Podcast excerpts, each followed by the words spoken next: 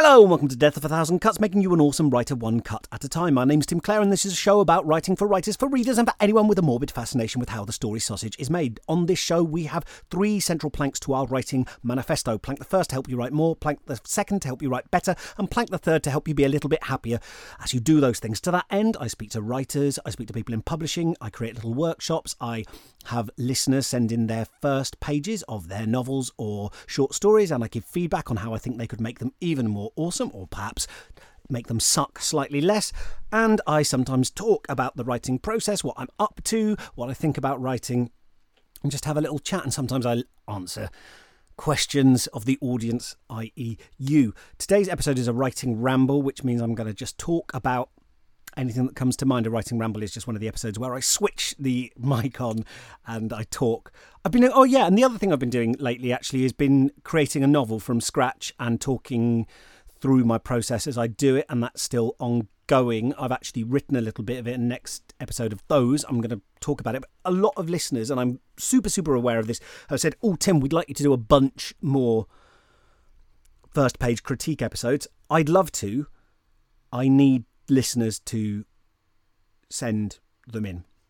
I can't do it without submissions, and I, I, I, it's a bit feast or famine, to be honest. In that there was a time a, a few years ago where someone shared the critique that I'd done of their piece on in in the Reddit forums, and I literally I remember looking at my inbox and just seeing it, seeing submissions going ping, ping, ping. The they didn't make a ping sound, but the screen scrolling down as it filled with people submitting their first pages, and it took me several years to get through them. And at the moment, I'm not getting very many. Uh, for for not very many, read none. That's fine. But if people would like me, if you'd like me to do do uh, some more first page critiques, then either submit your work super polished at a stage where you think this is the level I'd want it to be.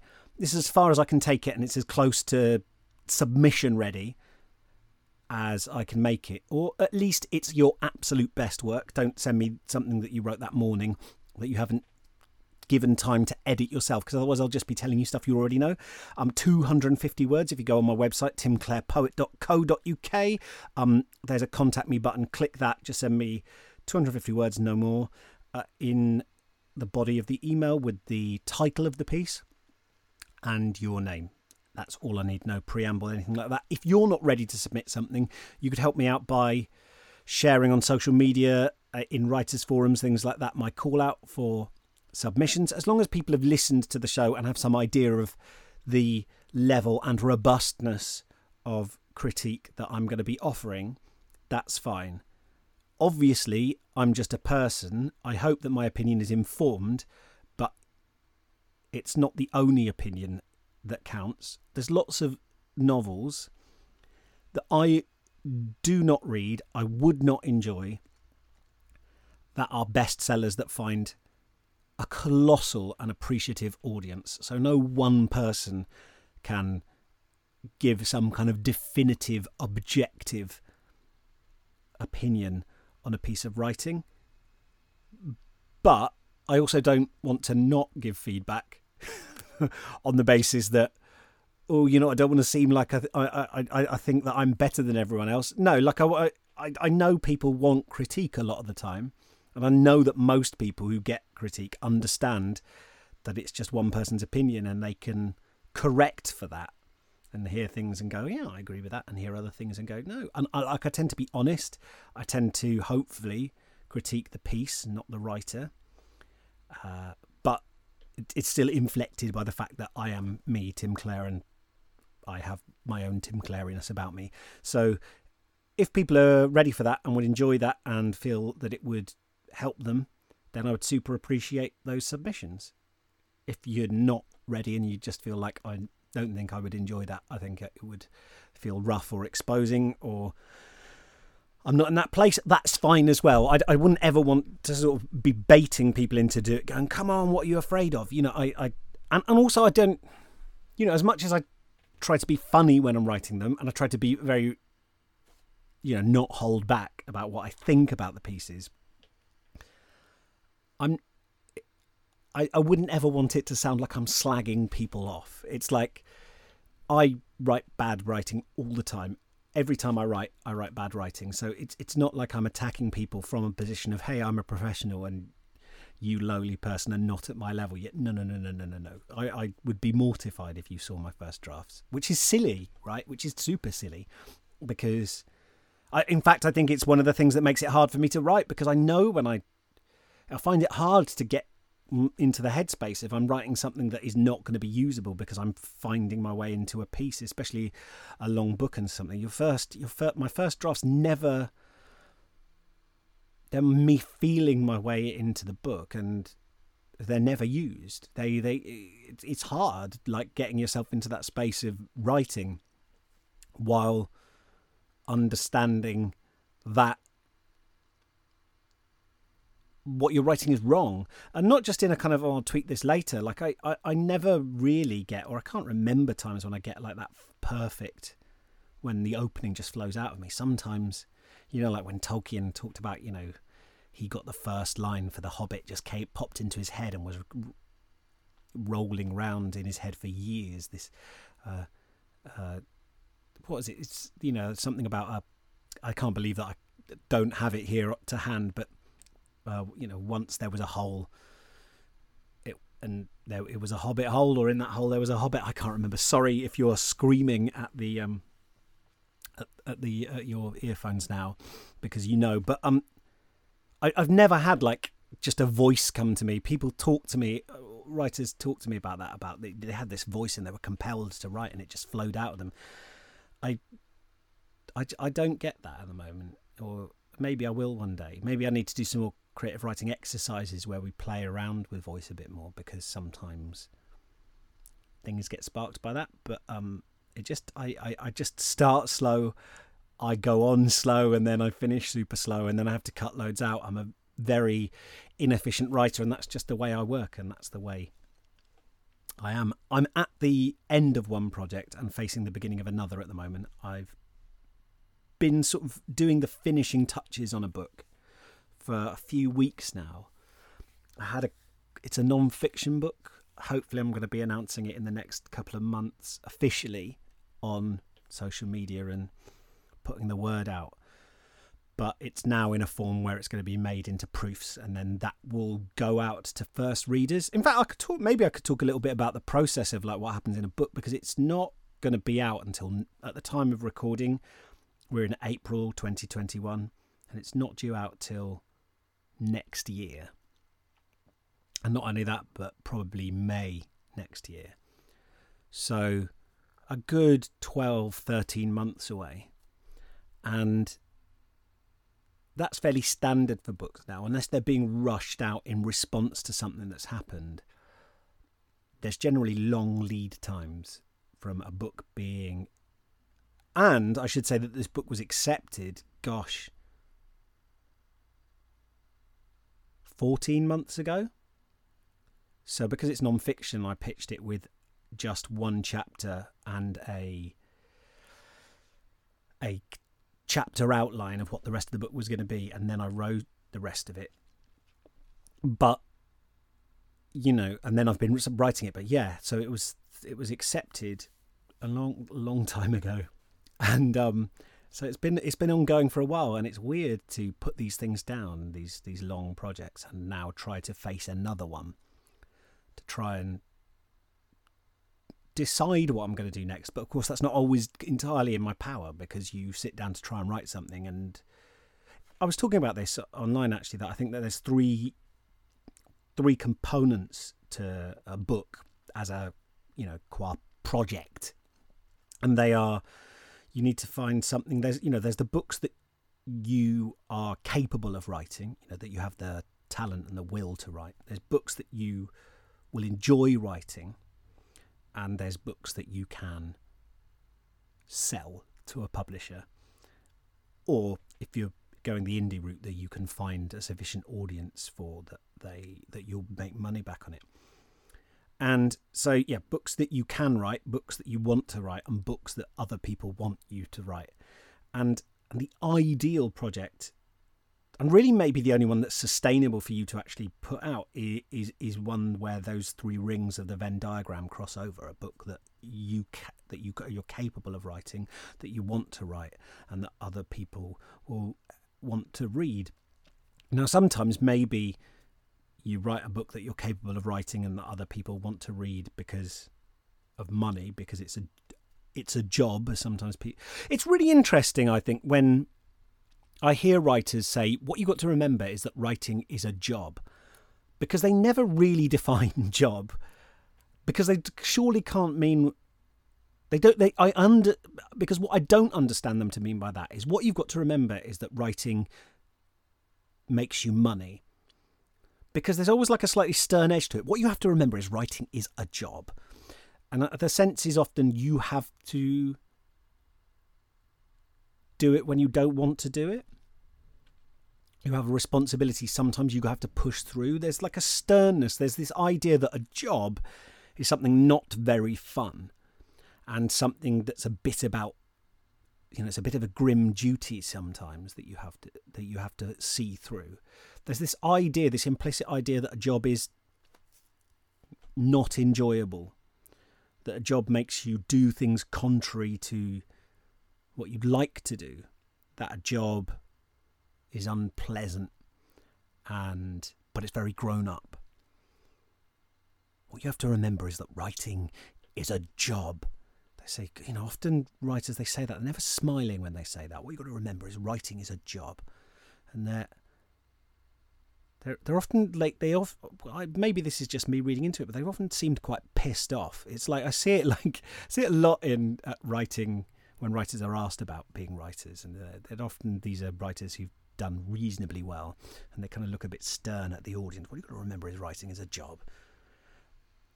And, and and they mean what you've got to remember is some days I think what they're getting at is what you've got to remember is some days you might be writing and it won't be very enjoyable.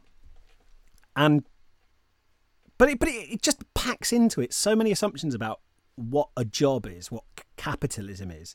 This idea that you that a real something that really qualifies. It wouldn't be a proper job if you didn't hate it sometimes if it didn't make you feel unhappy if it didn't force you to do things contrary to your will because you need to live. You know what a what a terrible set of assumptions that are kind of I, I think secretly packaged in with that. What, you've got to remember is that writing is a job. No it's not. Like writing isn't a job necessarily. You can write just for yourself it's not masturbation and it's not lesser than and also masturbation's fine. You know enjoy knock yourself out. Don't literally knock yourself out. I mean i suppose that's also erotic asphyxiation. You be careful if you do just be safe. But like writing is not a job necessarily and it doesn't make you a potterer or something less to write. But the, you know, it's like you can write for yourself. People say you can write for yourself. Of course, you can write for yourself, but you have to understand the difference between writing for yourself and writing for an audience. And if you're writing for an audience, fuck you. No, like, I want to read books that were written because the author wanted to write them, not because they were they were just plodding them out because to to meet the terms of a contract. I've spoken to authors who put books out.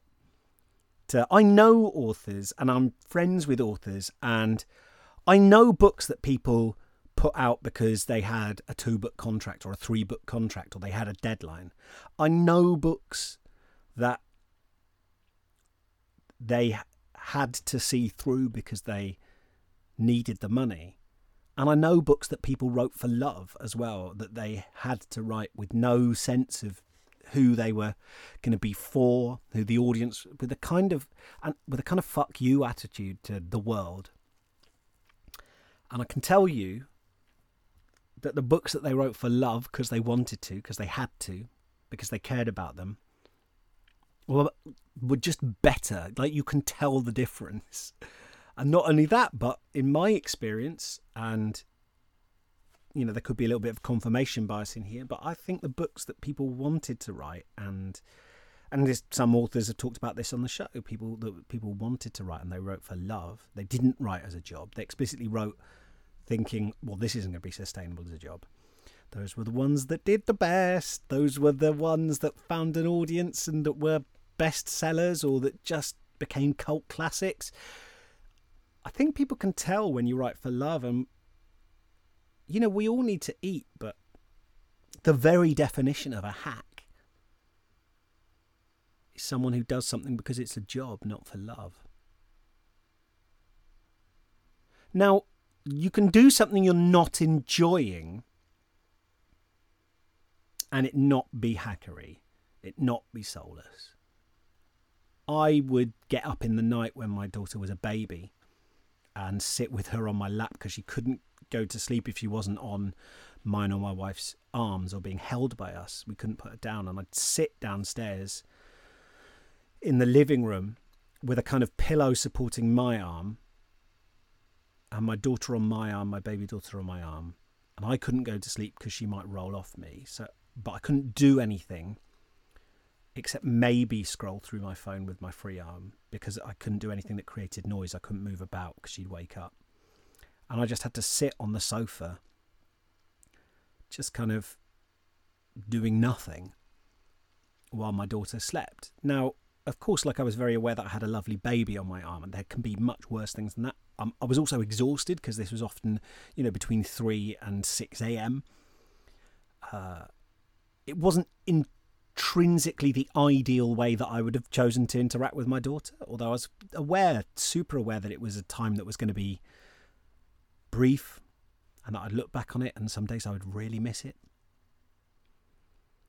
But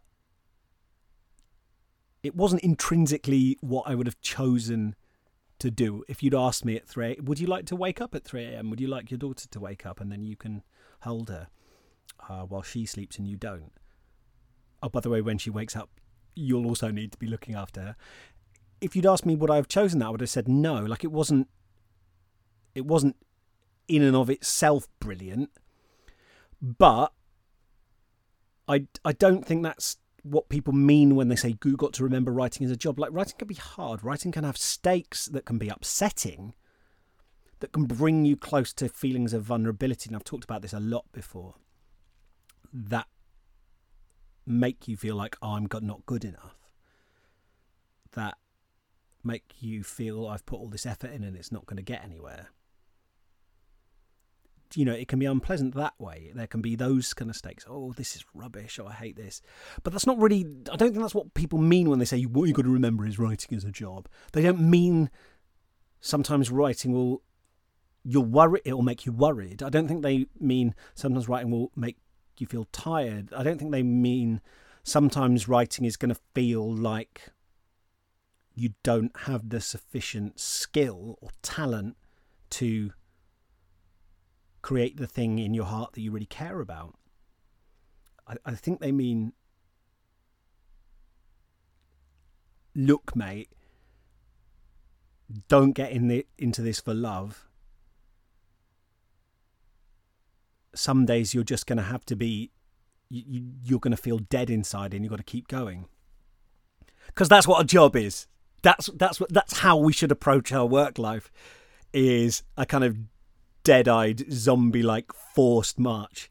No, no, no. I think that's really unhealthy. I think people say that and they get rounds of applause like, you know, this is this is realism.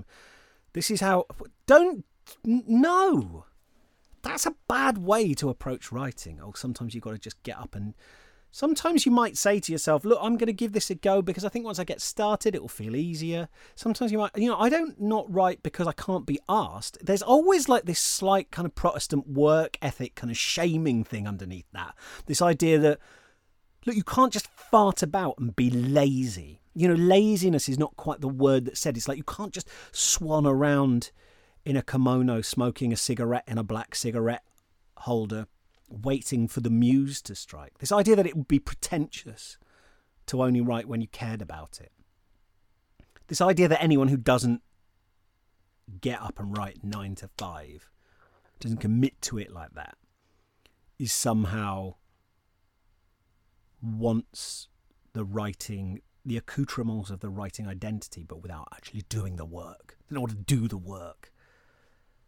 I don't re I don't think that's why people don't sit down to write, you know. I think when people do put the effort in, it's because they love it. It's the same as kind of like painting a house with care and attention, painting a fence and really getting into. You can't. I helped paint our fence in the back garden along with my wife and my daughter. We all did it together, and yeah, it was a task. It wasn't intrinsically expressive, but we all did it together out in the back garden and we really enjoyed doing it. Now we had to like lay down paper, we had to clean things up afterwards when there were splats of paint. Those those parts weren't intrinsically enjoyable. But neither did we approach it like we're gonna bloody paint the fence. Like you can you can bring a certain energy and a spirit to things and you can just like when I was holding my daughter and I was able to remind myself when I felt most exhausted. And I had, my moments of just going, oh, this is so terrible and feeling really put upon. And especially when you're knackered, those, you, you know, your threshold emotionally of starting grumbling about stuff or feeling absolutely defeated or overwhelmed, you know, is lower. But it really helped when I was up and awake and, you know, trying to feed my daughter in, in the night and things like that really helped to go, this is precious. This is what I signed up for. And there'll be a point when this is over, and I would do anything to be able to travel back in time and just have this moment of holding her again and being needed. It's the same with writing. I think the ability when you're lost in a book, when you feel like it, the project's dead, when it feels overwhelming, that ability to go, once I finish this book, the game is over and I can no longer play with it. I can't add to it. I can't play the game of the book anymore. Once I finish, it's you can wish your whole life away when you're writing. But I don't think you'll get through it telling yourself it's a job. It's a job. Yeah, I just think that's a shitty way of being. And I think the writers who say that rarely give me the impression that they particularly enjoy writing, to be honest. I know, I, I understand. Okay, so taking the position of like what could be the most positive reason for engaging it in this with it in this way, for saying that, I think you know maybe they're trying to do a little bit of expectation management make people not feel like frauds if when they write they don't always feel like they're walking on air. That's you know fair enough. Maybe that's the but I, I think that they're phrasing it badly. Yeah, I think it's fine and cool to look to try and be grateful for the right look for the good things in writing and have your motivation be an intrinsic one that comes from not this is a job if you don't write, you won't have money to eat, which I just think piles on stress and sucks all the colour and flavour out of writing. If you're like, it's a job, it's a job, keep going. If you go, but I'll tell you what, like, I, I, I, part of the reason I'm talking about this, and I've got a couple of other topics that I might go on to, is I asked on Twitter uh, people to, people had any questions they wanted me to cover, and the first one suggestion I got from uh, James Whitman was not an upbeat topic, but what about the pernicious feeling you might have chosen the wrong career when writing so often makes you miserable and you feel like a failure? Uh, he clarifies, open parentheses, not you specifically, like any writer, close parentheses. Yeah, I mean, I don't think there's any, and I, I, I, you know, that's kind of an evergreen topic for me. I've talked about it a lot. In fact, I, you know, I kind of wrote a whole book on that, that, that, talks about that in an adjacent way. My first non-fiction book, "We Can't All Be Astronauts," about you know, in the book I talked about the writing dream, the this idea of wanting to become a writer. The publishing dream is what I referred to it in in in, in that book. This idea of wanting to become a writer and get the identity of being a writer and how I'd wanted to do it all my life, and then I felt like I might not be able to, and I had this massive breakdown with various other stressful things happening in my life at the same time. And yeah, like I, I think it's it's hard, isn't it? Like when you suddenly look around, if you're basing your sense of identity on being able to write, Oh, so, so maybe that is one of the. So if you say it's just a job, it's a job. You've got to, what you've got to remember is writing is a job. At least. So the positive side of it, I suppose, is you get to step back and go, this is just my job, it's not me. So if it's a job, you should also take breaks. You can also stop at the end of the day and become someone else and do other things that aren't writerly. And it's not your whole identity. You can have a difficult day at the office and then go, oh, I'm finding it really hard at the moment. Now, what I would say is a lot of people in their jobs do not go through every moment of their job feeling like they're a fraud, like they don't know what they're doing at all. Like 10 years in, they don't know any more than they did when they started. I think that's it's not unique to writing, but I think it's something that a lot of writers feel, not all of them.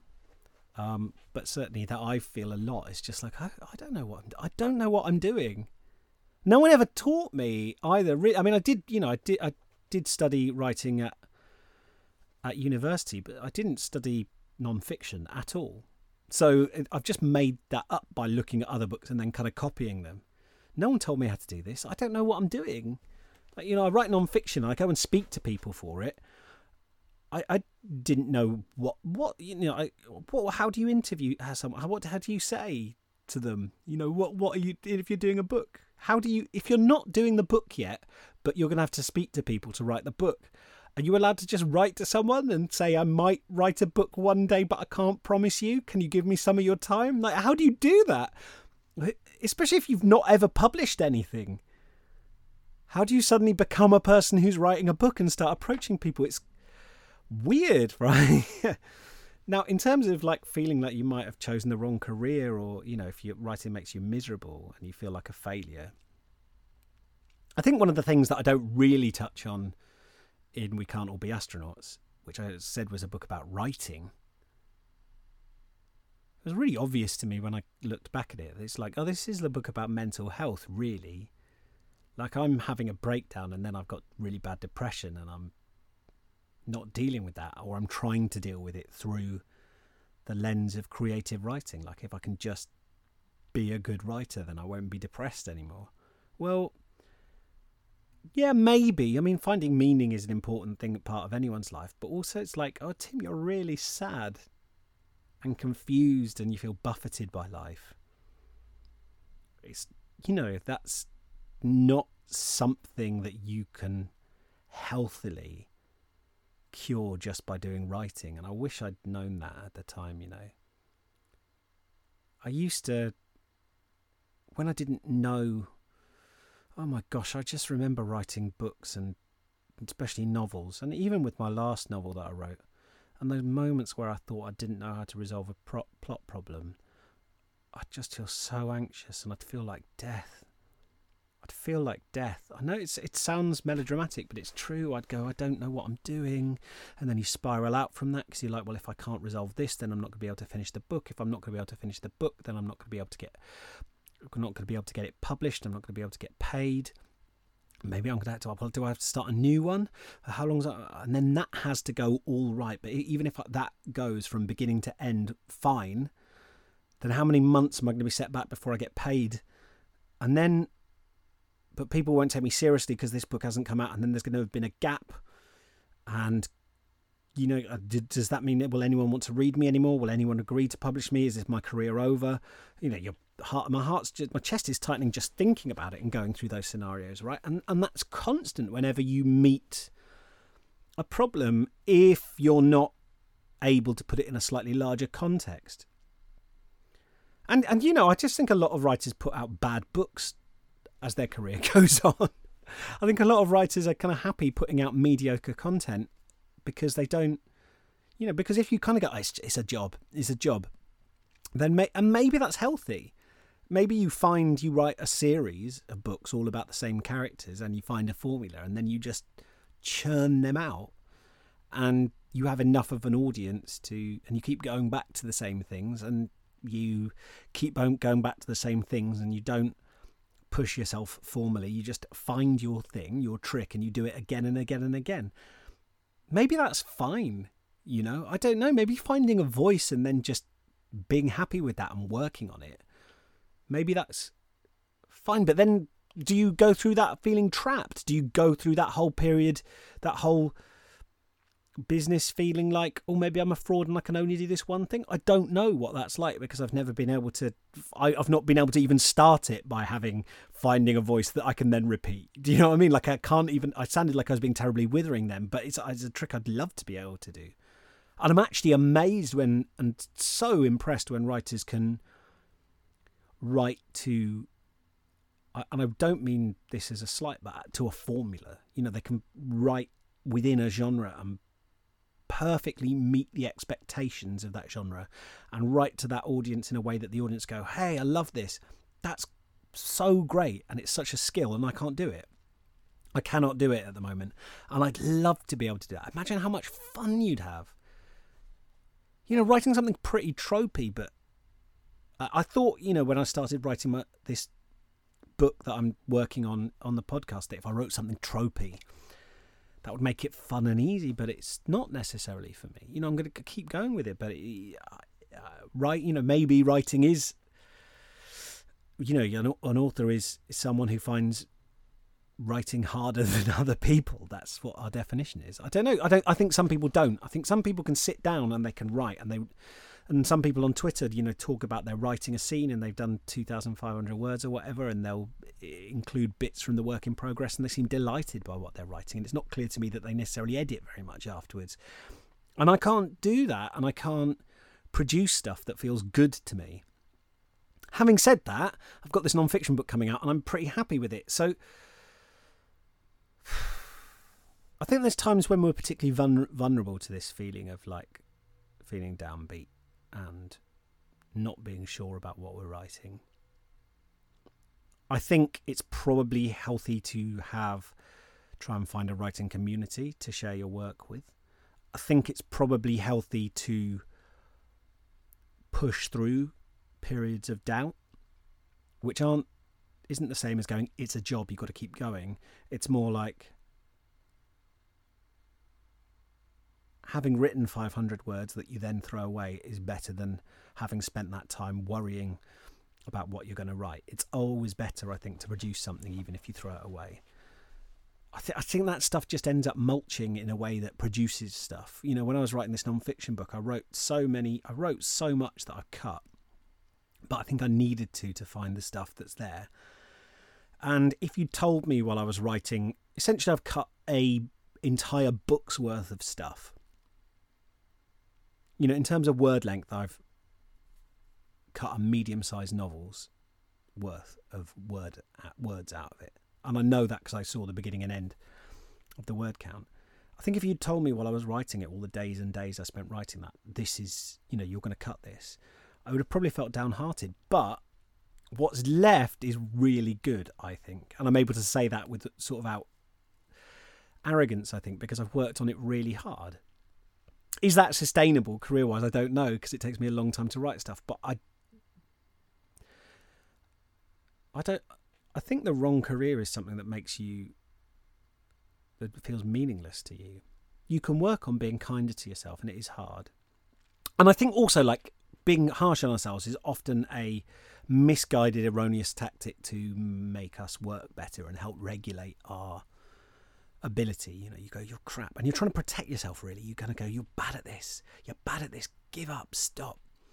And we doubt our ability to benefit later down the line, and it's a form of self-protection, right? Because if I doubt my ability to see this through, if I think later down the line it's not going to pay off, it is rational not to put the effort in now, right?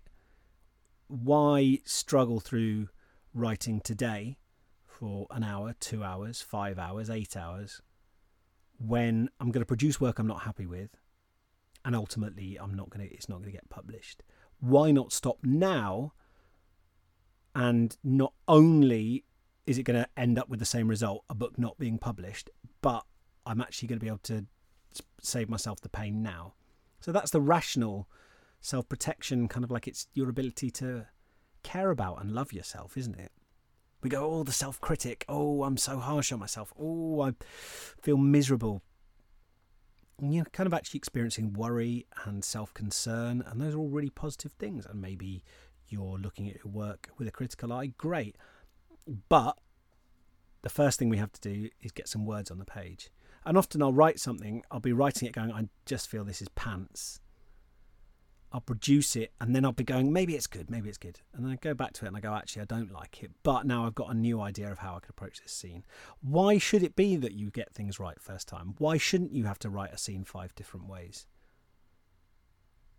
You know, are you prepared to be a writer even if it's harder for you than some other writers appear to make it for themselves? Are you prepared to be a writer or to write, you know, because being a writer is an identity, write is just a an action that we can all do, whether we consider our, ourselves uh, worthy of the identity or not. Are you prepared to write if sometimes it's a struggle? Are you prepared to write if maybe sometimes you do it and it's not as good as some of the stuff that other people produce? Would you still be invested in it? And I think then you have to ask, because then it becomes more important. Well, what am I writing about? If you're writing something because you think it's what other people want to read, because you've looked at the market and gone, well, I think I need to write about, I need to write X, I need to write a crime drama because I don't particularly love crime dramas myself, but I feel that that's where the money is or that's where what people like. Then when you hit those kind of low bits where you go, I don't know if I can do this, there's there's nothing in it for you unless you get that end goal. Whereas if you're writing something because you go, like, I care about this. I care about what happens to these characters, or I care about this subject. Maybe then it's a little bit different. I don't know. It's. I know acutely that it's not enough to say to someone, well, I can't promise you that you'll be published, but. You know, is your heart in it? Because there's some people genuinely feel passionate about something and then it connects with an audience as well. And that's the dream, really. Because then the thing, and how validating must that be for the thing that was in your heart that was so most important to you to have other people go, Yeah, I care about this. I get this. This is me. That must feel really important. But sometimes the thing that your heart says you have to make or do or create doesn't necessarily chime with other people. You know, I, I feel very much for authors who write very kind of literary works and then get pilloried for being pretentious or show offs. And, and maybe what they were doing was something that they really care about. You know, did it not occur to you that this might be a passion project and that might be their equivalent of it's something deep in their heart and they made it like that because it didn't exist and because it speaks to them in a way that you know a commercial thriller doesn't and they're not doing it to show off and they're not doing it to be snobs. They're doing it because they kind of read a lot of books and felt very lonely because they didn't resonate with them. And that's hard. It's hard when the art you want to make not only isn't understood by a lot of people but actually is perceived by people when you make it like you're just doing it to be a dick like you're doing it to be highbrow, like you're doing it to be snooty, like you're doing it because you think you're so much better than other people. Well, do you? Or maybe are you doing it because it doesn't exist and because you needed it at some level? And that's maybe some of the stuff, you know, when you think you've chosen the wrong career, well, what, what would you be doing with your life? If not this, then what? And would that feel that much better? You know, we we get this one life. What what exactly would you be doing instead? I'd I'd love to know. Because writing is hard, but so is life. But we get to take the difficult bits and we get to give them back to the text. It's difficult for me and it's been rough sometimes when I create something in this very idealistic mode of like I'm just talking about my feelings. I'm just doing something that I really needed to do, and then it has to go into an industry.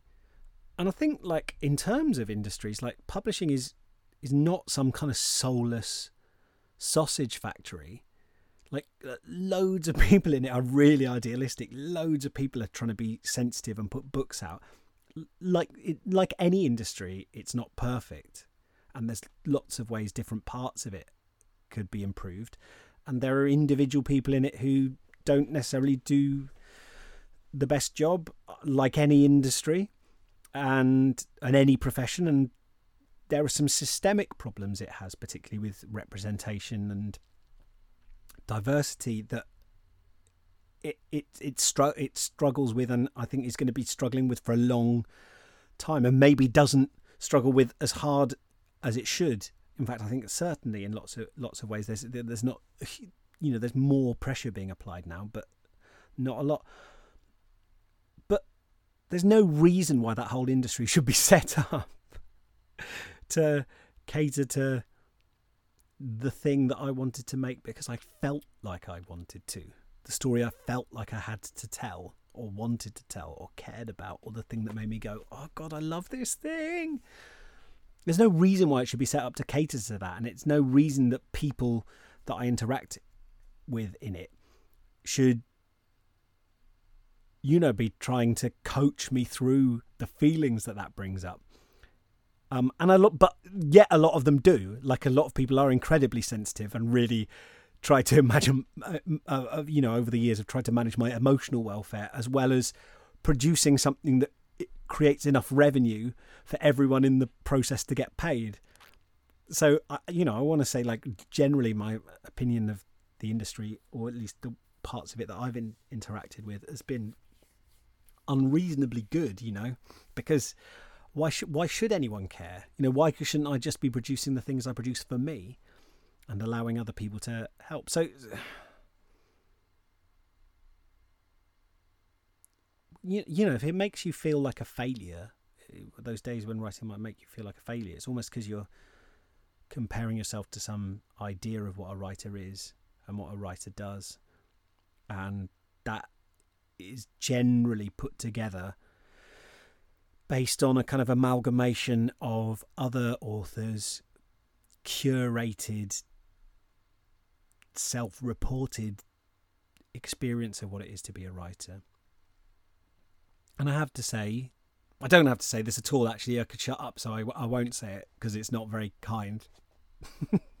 because I was just about to be really judgmental, and I think that probably comes from a place about other some other authors without naming any, and I think that probably comes from a, a place of vulnerability, right? I don't think I would feel that if it didn't, at some level, strike, you know, hit a sore spot with me when I feel like I often can't write what I feel like I want to write because I get paralyzed with worry.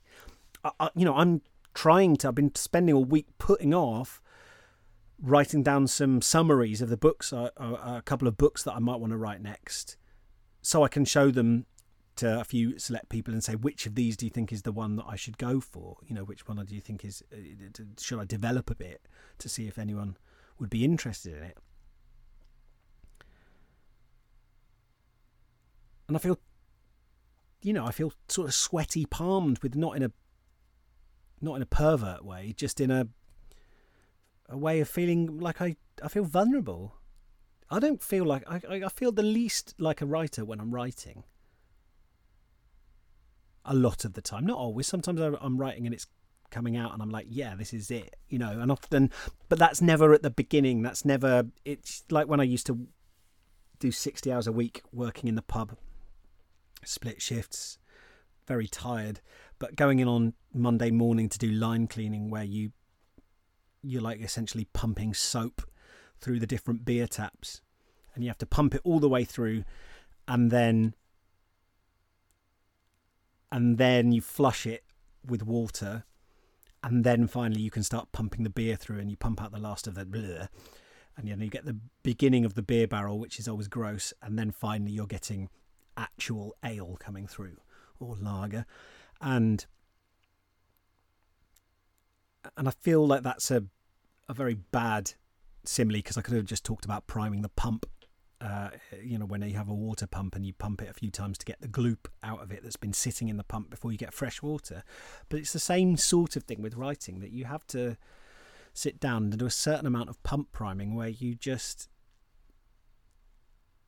you just you just pass all this gloop that isn't right but helps you range find for the stuff you want to be writing. And if you're doing that as part of a group, you generally feel better about it. I, th- I think it's why it's just easier to be a, to write when you go on a writing course or something, because there's no pressure to be being a professional there. You are just responding to kind of arbitrary workshop prompts, and you always know that the stuff you're writing isn't for a project. So you just feel a bit freer. I think, in my opinion, in my experience. So that's what I. That's my answer to that. Anyways, I, I think uh, which isn't very much of an answer at all, really, except I'm sorry to anyone who who's go, goes through the times of feeling miserable and crappy and like a failure when they write. I think it's I think it's kind of quite exciting when uh, work brings you up against those feelings. I think they're feelings not to be totally afraid of. It's like when I, I always think I'm going to go and enjoy a run, and then when I do a long distance one, my legs sting as lactic acid builds up. I feel bored sometimes, but I feel great for having done it. And being with those feelings and lasting them out means in future runs, I can go even further before they start to kick in. Like there's an adaptation response I think if you can stay with those feelings of failure and see them as a sign that you're kind of pushing yourself a little bit, then often you feel great afterwards. But the word, you know, if they're stopping you from starting writing, then you can just uh, commit to doing 200 words. You know, say I'm going to write 200 words, sit down, write 200 words, stop. Then at least, you, you know, you tricked yourself into starting. Um, there's a similar question. Uh, uh, someone asked, which this is not strictly writing, but something that can totally stop you from getting words on the page or doing anything with them once they're there. Imposter syndrome. I suppose that's kind of similar, isn't it? You know, do you feel like you've chosen the wrong career? Imposter syndrome. I think impo- imposter syndrome again when you're writing is is really to do with this false idea of writing as an identity rather than a process. I think a lot of people who see themselves as writers, that they consider themselves very writerly, often don't produce. That's what I. I just think a lot of. I just think sometimes there are authors who seem to have absolutely no problem with churning out words, and when I read what they write, I think, well, yeah, because you don't appear to have a filter and this isn't very good. Like, I'm not surprised this was easy to write because there's not a lot of originality or skill or depth in it. And that is me being really nasty. And I, I think it, look, I think I'm talking nonsense possibly in that one, a lot of writers don't really that's not what they're primarily interested in. Two, there are different types of writing. Not all writing is for me. Not all writing is supposed to be about deathless prose. Some of it's just about writing something that grips the reader and keeps them moving through a story. It doesn't really matter. The words are kind of not there to be perfect, and the the characters aren't necessarily supposed to be particularly new either. It's just it's just supposed to be fun. And I know I'm coming from a place of vulnerability because I'd love to be able to sit down and go, I'm going to write some adventures today, and they just poured out of me. And they don't. And I find that hard. So, and then I go, oh, I'm an imposter. I'm not a real writer. These people, other people who seem to be able to go, here's my book. And then six months later, here's my new book. And you go, how, how are you writing a book every six months? Uh, how are you doing that? How do you have an idea and sit down and write it and then you finish it and it and you execute it as you pl- wanted it to go? How are you doing that? That makes me feel vulnerable, you know, because I'm comparing myself. Inevitably, I compare myself to the absolute because the writers who are producing the most are always that it's uh, there's availability bias here, right? Because the writers who produce the most, and the writers who produce the best, and the writers who produce, are most successful are the ones who are most visible because they get the most publicity and they get the most readers raving about their work. So you see them more. So your impression of the world is often that writers are incredibly successful geniuses all the time because those are the writers that we see the most of. And that's not necessarily true. I say necessarily, I don't even need to hedge with necessarily, do I? Like, it's definitely not true. Now,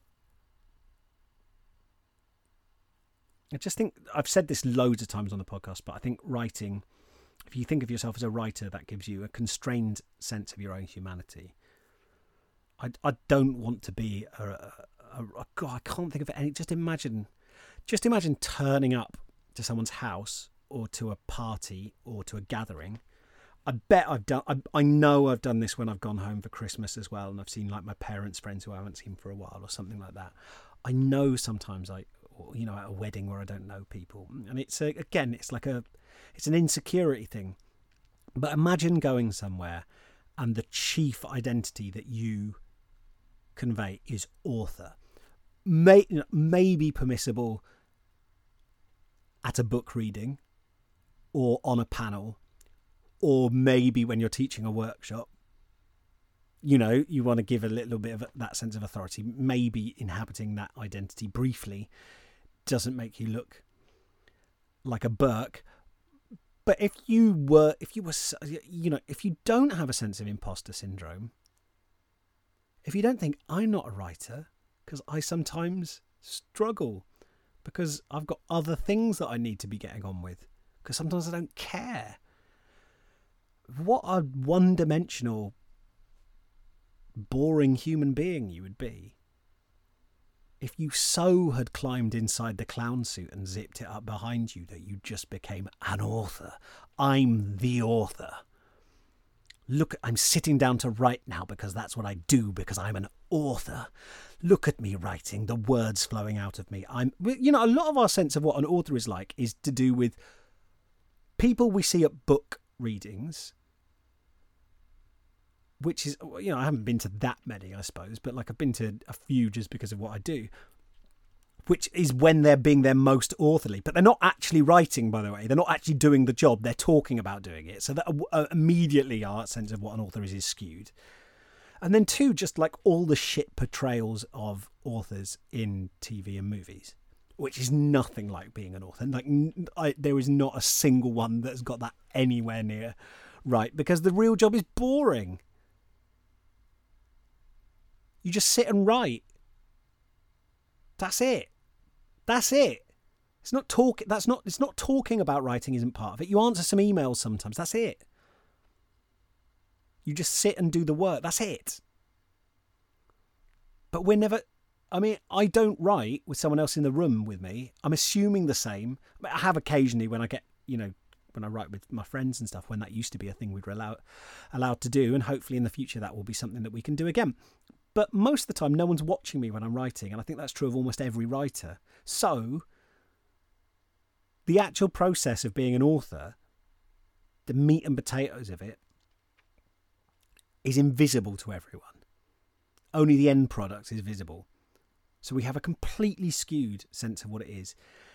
I would be very worried if you do not have imposter syndrome as a, as a when you write because it means you've completely merged with the with the with the identity of being a writer and you are probably in some level of delusion i just oh i gosh it, it me it's so worthwhile just treating any creative project like a kind of skive, like a mucking around. Like it's so much easier to write when you treat it like mischief.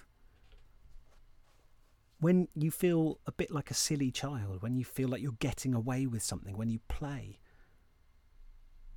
It, it, that's, I mean, those are the books I want to read. I, I want to, I want to read non-fiction by someone who got in over their head by someone who started to write a book about a subject and it changed them.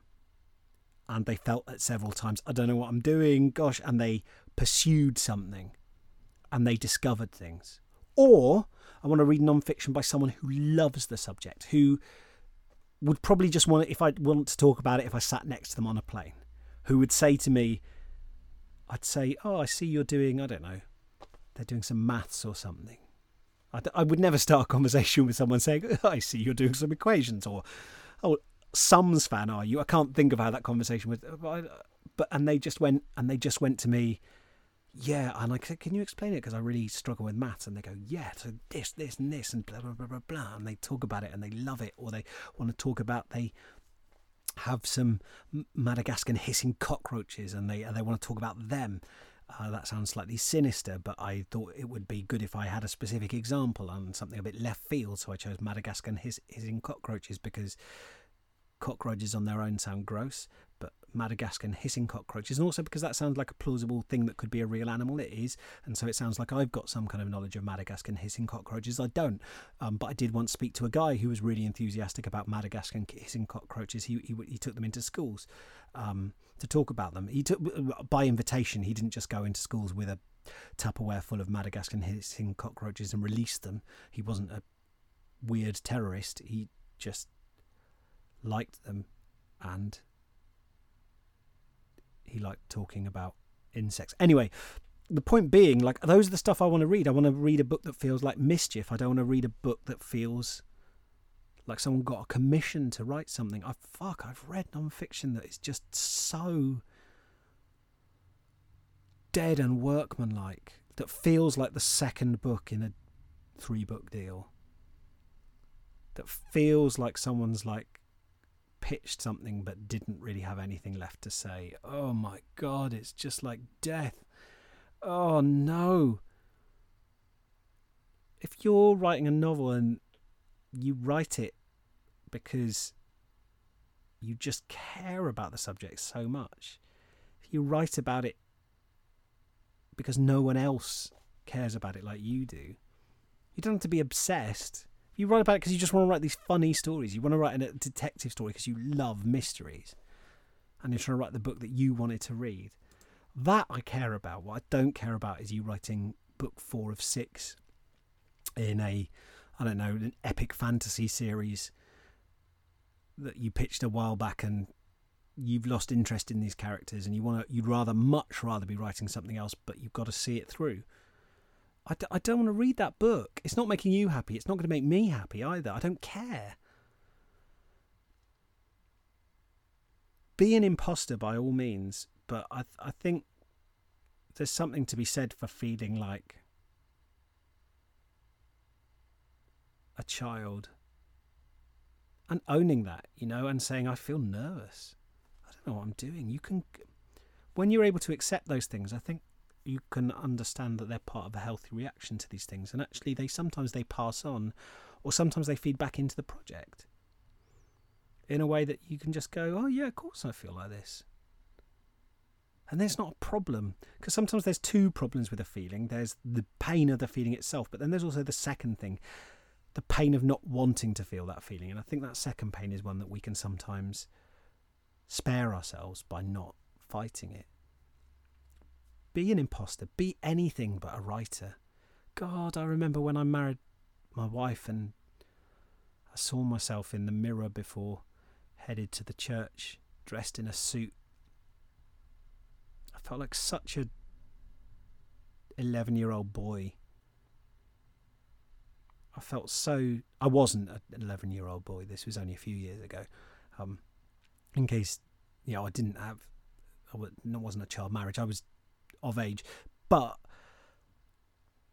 I felt like an imposter then. I didn't feel grown up. But actually, that's the thing that can connect you with other human beings. Realizing that, in to a certain extent, we're all just babies who, who got long, who survived, and who are enacting the rituals that were put in place by the people who came before us, you know? We're being writers mainly because this is a role, a position that was invented by other people who lived long before we were alive. And now we're grown ups. We get to say what a writer is and what a writer does and how a writer feels. And if you are writing, then uh, people say if you write, you're a writer. Well, I just don't. I just think the idea of it as a kind of global identity is bollocks. I wouldn't really worry about. Don't be a writer. But if you're writing, you certainly get. You don't have to constantly be sort of pattern matching your feelings against a kind of invented sense of what a writer is and does and feels. you you have the you have the moral right to just say how you feel and to own that yourself and to write what you want. And look, I cannot say anything about. So, um, uh, Kirsty asked, uh, "What's going to happen in publishing, stroke writing post pandemic? Like, what's going to happen? What's going to be popular? How are we going to tackle this in our writing? The world is different, and so writing must inevitably t- be too." Question mark. I'd love your take on what's next. Now, this is an area that I know fuck all about. I've never correctly, um, I've never correctly anticipated a trend in publishing. I just don't it's just so wild what takes off and what doesn't. There's a, a, an episode I would recommend you listen to is my chat with Chris McCrudden, who's an author, but he also does great deep dives on Twitter into publishing trends and what's selling and who's buying what, and he looks at stats and things like that, and he's just much more switched on about it than me. And he he said that he feels like publishing is tactical, not strategic. So the dis- distinction there, I'm not sure it's eh, used by everyone in this way, but it's how I've come to think of the difference between strategy and tactic. Strategy is something that you strategy is a, a, plan that you assemble in advance, a way of how you're going to engage with stuff, and then you enact it in response to things. Whereas tactics are responses to things that happen in the world. So, and he, he said, yeah, it's, it's tactical, not strategic. So a book on outdoor cooking does really, really well, formal publishers will say there's a demand for outdoor cooking books. We're going to commission them.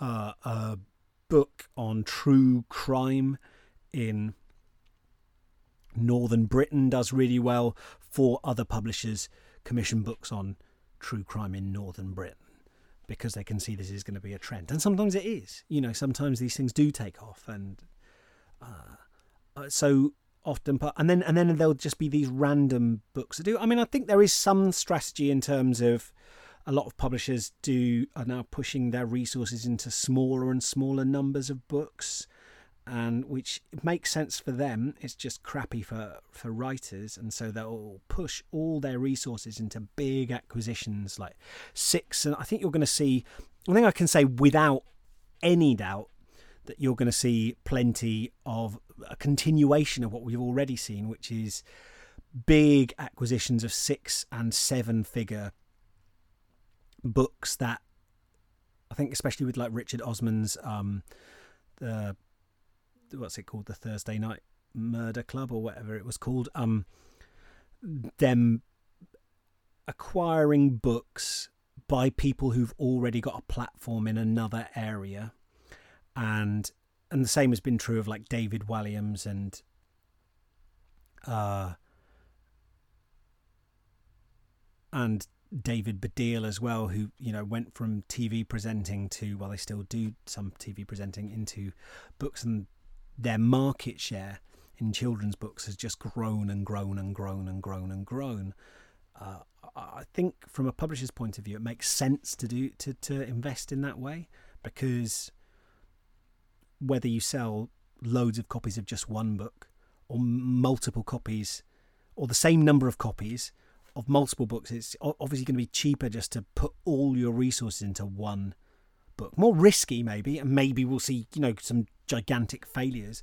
But I feel like those big advances and sometimes su- super advanced, they they have like lead titles, and now they talk about super leads, which have massive amounts of uh, massive amounts of um, marketing money thrown into them, and buzz is created.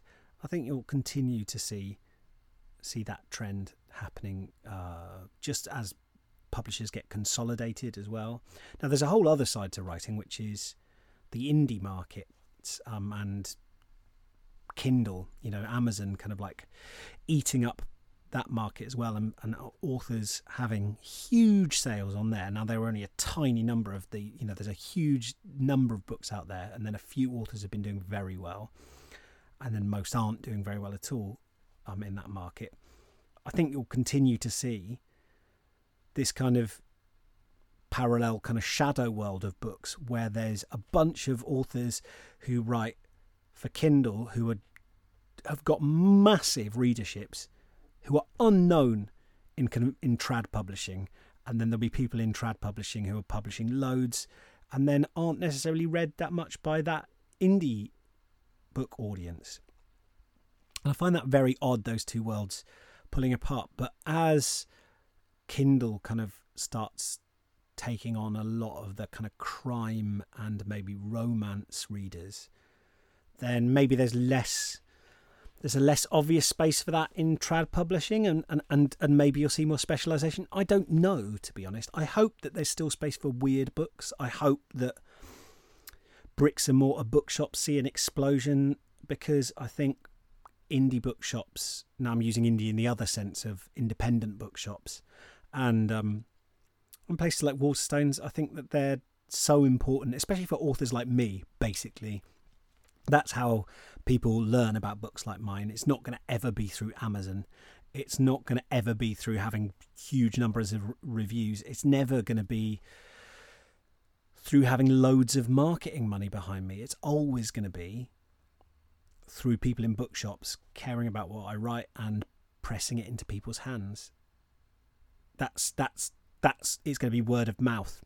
That's the only way I don't. I mean, you know, and I think there's loads of authors um, for whom that's true. So has the pandemic you know will writing post pandemic have changed us? I think there'll be a, a rash of shitty books um, that are pandemic diaries and one or two will be good enough to distinguish themselves but i think there'll be a glut of those and i think a lot of publishers will be trying to get away from them because everything will be about that and it's like how much do people want to read uh, uh, on that subject. I, I hope that we'll continue to see some really really good non-fiction books coming out that um on different you know you, you who knows what the next like non-fiction trend will, will be because there was I, I tell you what has always what always does really really really well what publishers are always or at least have been for the last 25 years really interested in and they do they often get like a if if it if it works well, then there'll be like a little bidding war for it or something. It's somebody's debut novel that is um, a voice led novel. So it's a first person narrator who is in some way an outsider. Um, so there's something different about them that makes them a slightly outside voice. Uh, and it's kind of a maybe sort of middle brow stroke literary. So it's um, it, it it's maybe it's intellectual, but maybe not too uh, not too experimental. But it has a it has an interesting, different voice. The narrator is someone who's interesting, so even if it's not hugely plot driven, there's some kind of gimmick or something different about that person. Those voice driven novels, ever since, I guess, uh, um, what was it called? The, ca- the case of the dog at night time, or oh my god, Tim! I just you can feel the moment where the coffee just ran out, can't you? My goodness me. Sorry. I can't remember. I can't, don't believe I can't remember the name of that book. Anyway, that was I feel like the first one that there's then been lots of books that don't in any way uh, crib from it, or I don't think the authors maybe had even read it. But um, but but that's become a kind of that's become a kind of publishing staple, and I think that will continue.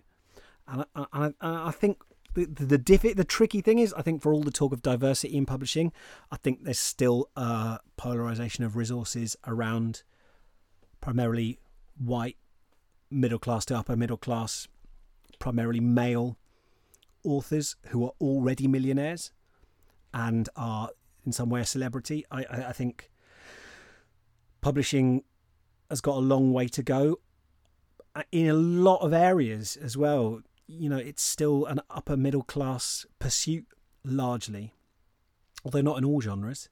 and and so that that's what I think. I, I don't think the pandemic is going to make fuck all difference. I think uh, publishing had a good year under the pandemic, to be honest.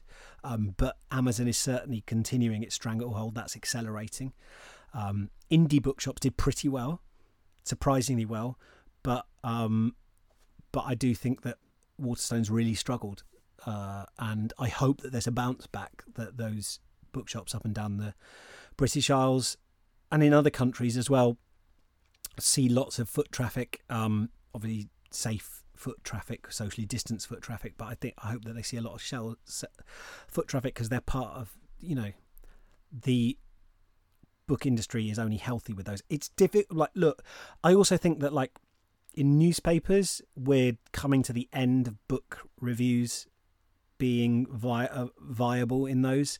I think nobody really reads them, and literary sections and stuff as newspapers get more and more cuts. There's definitely going to be a shift in power towards book bloggers and book review sites. And I think book TikTok is going to be very good if you're writing commercial fiction and genre fiction, uh, engaging in that way. It, it's going to be for certain types of book. It's going to be super great. Probably for the kind of thing I'm I, I write, it's not going to be so useful because I'm I'm never going to be particularly good at TikToking. Uh, and I can feel myself aging as I say that out loud. But also, um, I, I think it's really, really good for people to share books that they're passionate about. I think uh, sort of romance, um, commercial science fiction, and, and fantasy that has strong characters and plot lines that people can care about. I think it's going to be great for. I think it's going to be great for um, crime fiction, and I think YouTube to a certain extent is really good for that as well. I think it's not going to be great for litfic. I just don't. It's not. It's not going to be a, a as just as um, Twitter and Facebook are not particularly great for sharing those kinds of books. So that's what I think overall. Um, having said that, I don't know anything about it. I've just managed to monologue about it at length. Um, and, and finally, I uh, Ben van der Velde said, um, endings. How do you tie disparate threads together to form a, con- a cohesive conclusion? Approaches for rewriting whole sections without disrupting the rest of the novel? And polishing. When do you decide to stop and let go?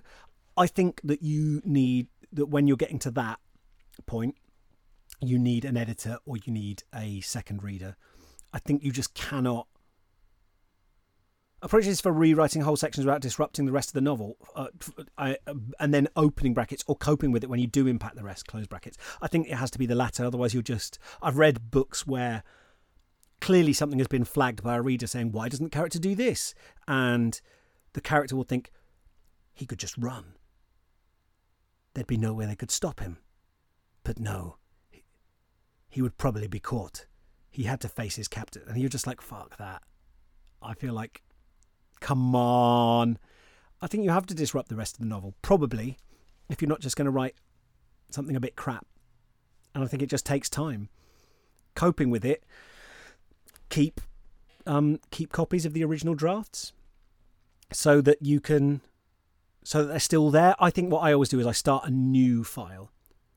I resave it under a new name. So I've, and then you can make big cuts. I'd also say like I often paint up the cuts before I make them. So I just use the like highlighting tool to highlight whole sections in yellow without actually deleting it. And I go through and I just double check. So I get a sense of everything and then I can go back later and I can cut them. And I feel splitting them into painting a target on something and then pressing the delete button later on makes it easier to be tough with myself. Okay, I think that's enough from, from me for now. That was a long ramble. Thank you so much for listening. I hope you've enjoyed it. If you enjoy the show and you want to um, help support me, you can go on to my Ko-fi page. That's uh, ko-fi.com forward slash Tim Clare and drop me a few beans. Thank you so much for listening, and I hope you have a wonderful week of writing.